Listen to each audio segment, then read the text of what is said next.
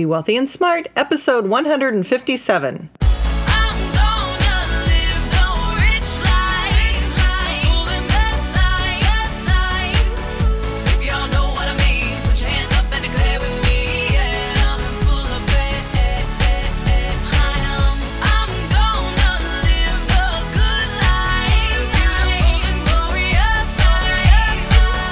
Step into a world of wealth and financial freedom without budgets, boredom, or bosses on Be Wealthy and Smart.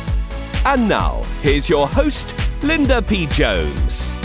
Welcome to Be Wealthy and Smart. I'm Linda P. Jones, America's Wealth Mentor, empowering women and men worldwide to financial freedom. On this episode, we're going to talk about cycles because it's something that I mention from time to time, and I'm not really sure that everyone's on board with what I mean when I talk about cycles. But specifically, I want to talk about what asset might be in a bubble today and what asset might be at the beginning of a long term cycle. So, I was recently interviewed on a podcast for a actually it's a podcast in London, which is really cool because I love doing international work and spreading the message worldwide. But I realized that I hadn't really addressed this topic with my podcast listeners and I thought, well, I better go back and chat with my podcast listeners about cycles and get into it a little bit more specifically so that you can really understand where I'm coming from.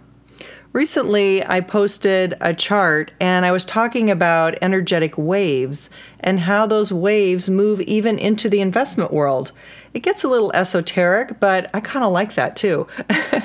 and it really is a matter of this energy and waves being in everything that we do and being in the way that the world actually works. When you look at the way planets orbit, or you look at the way se- seasons come and change. It's just the nature of things to move in waves of light.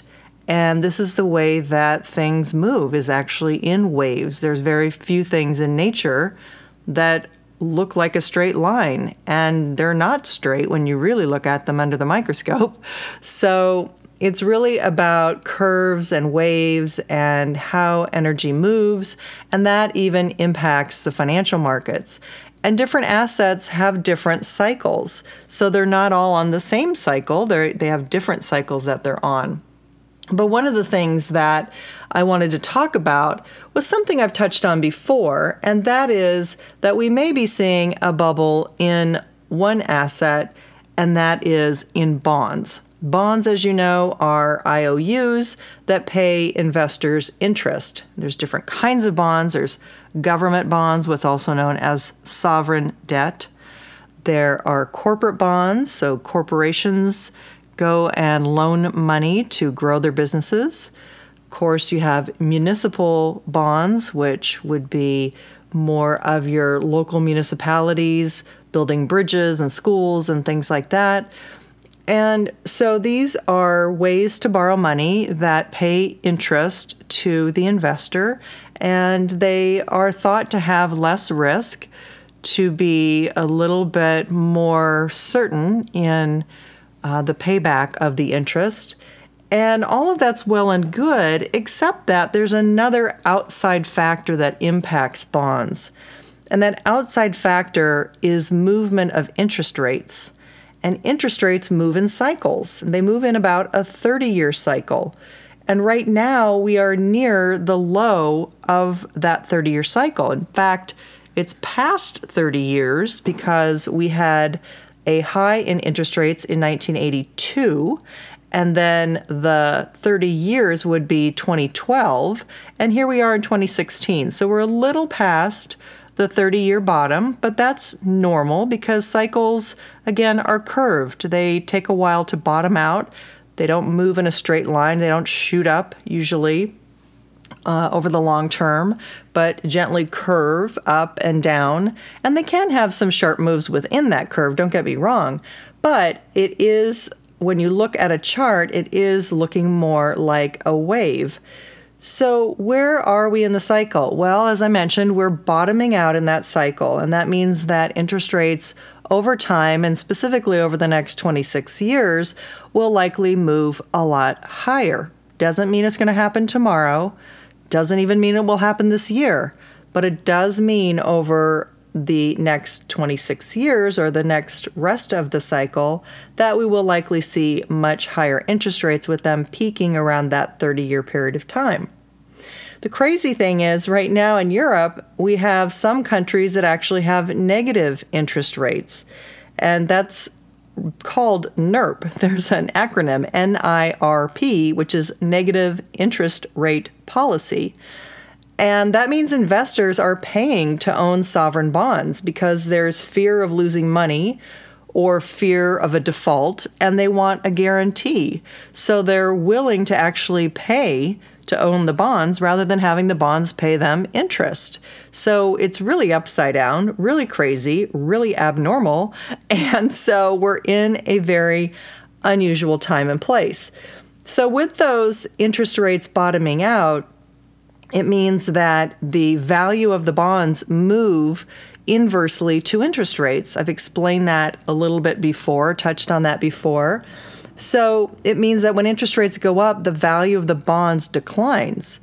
And conversely, when interest rates go down, the value bonds go up. So when we look in the rearview mirror and look at past history, we can see a track record for bonds that looks fantastic. We can see that the interest rates came down over 30 years, and that meant the value of the bonds was getting a boost for 30 years. So the track records look phenomenal.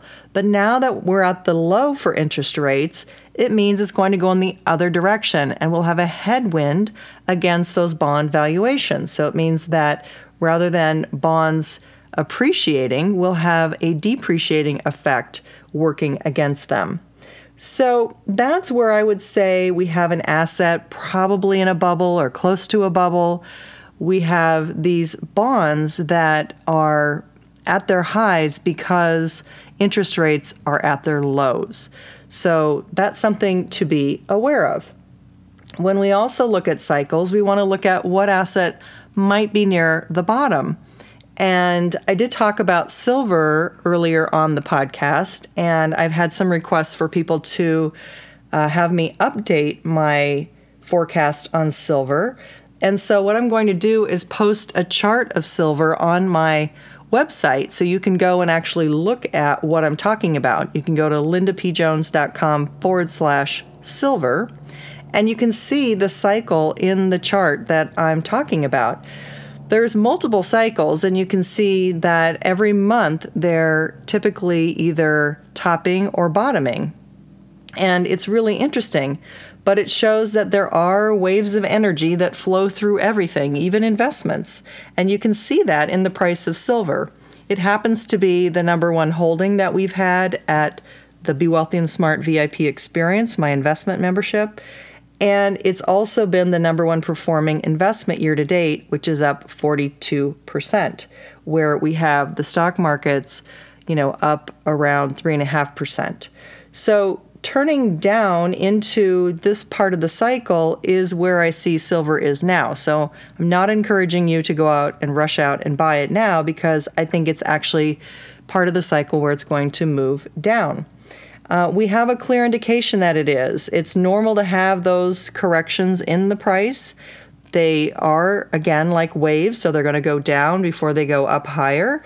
And that's not something to be scared of, it's just something to be aware of. I still think silver has a very positive long term trend uh, before it, so we don't get caught up in the short term trading and the volatility and things like that, because the greater risk is that you may try to sell and buy and be a you know fancy trader and that you could actually be out of it and miss a final blast up which i expect at some point to happen. Uh, and i've talked about that in the past where the paper silver is being traded and the physical silver is running out. And the paper contracts can only trade because the silver is the physical silver is what they're trading. But once the physical silver runs out, if people continue to take delivery of physical silver, eventually that's going to run out and they won't be able to create paper contracts because there will be no physical silver behind it. So that is somewhere in our future. So I'm not suggesting that you be a buyer exactly right here, but watch the cycles and trends of silver. One of the cycles that you can watch is called the MACD or the Moving Average Convergence Divergence Indicator which is the absolute worst term for anything. And it just goes to show you how the financial industry tries to make this jargon really ridiculous and really not understandable. But what it does is it shows the moving averages or calculations that show the trends. And it helps you see the direction of movement and when it's turning in the opposite direction.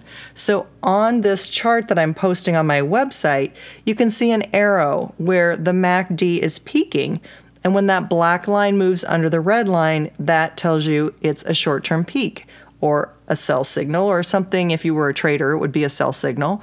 But it means that it's not a buy here. That means it's at a short term peak and you want to get it when it's doing the reverse, when the black line is crossing over the red line in an uptrend, is what you want to do. So go to my website, lindapjones.com forward slash silver, and you can see the chart and the arrow the MACD, the waves, all of those things that I've been talking about today. If you want to know what to buy and what not to buy to take advantage of silver, that's what the Be Wealthy and Smart VIP experience is for.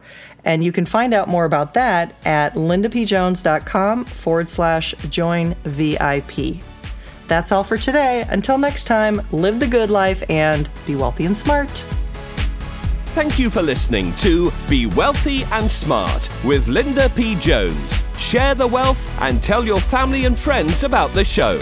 Check out our website, blog, and social media for more riches at www.bewealthyandsmart.com.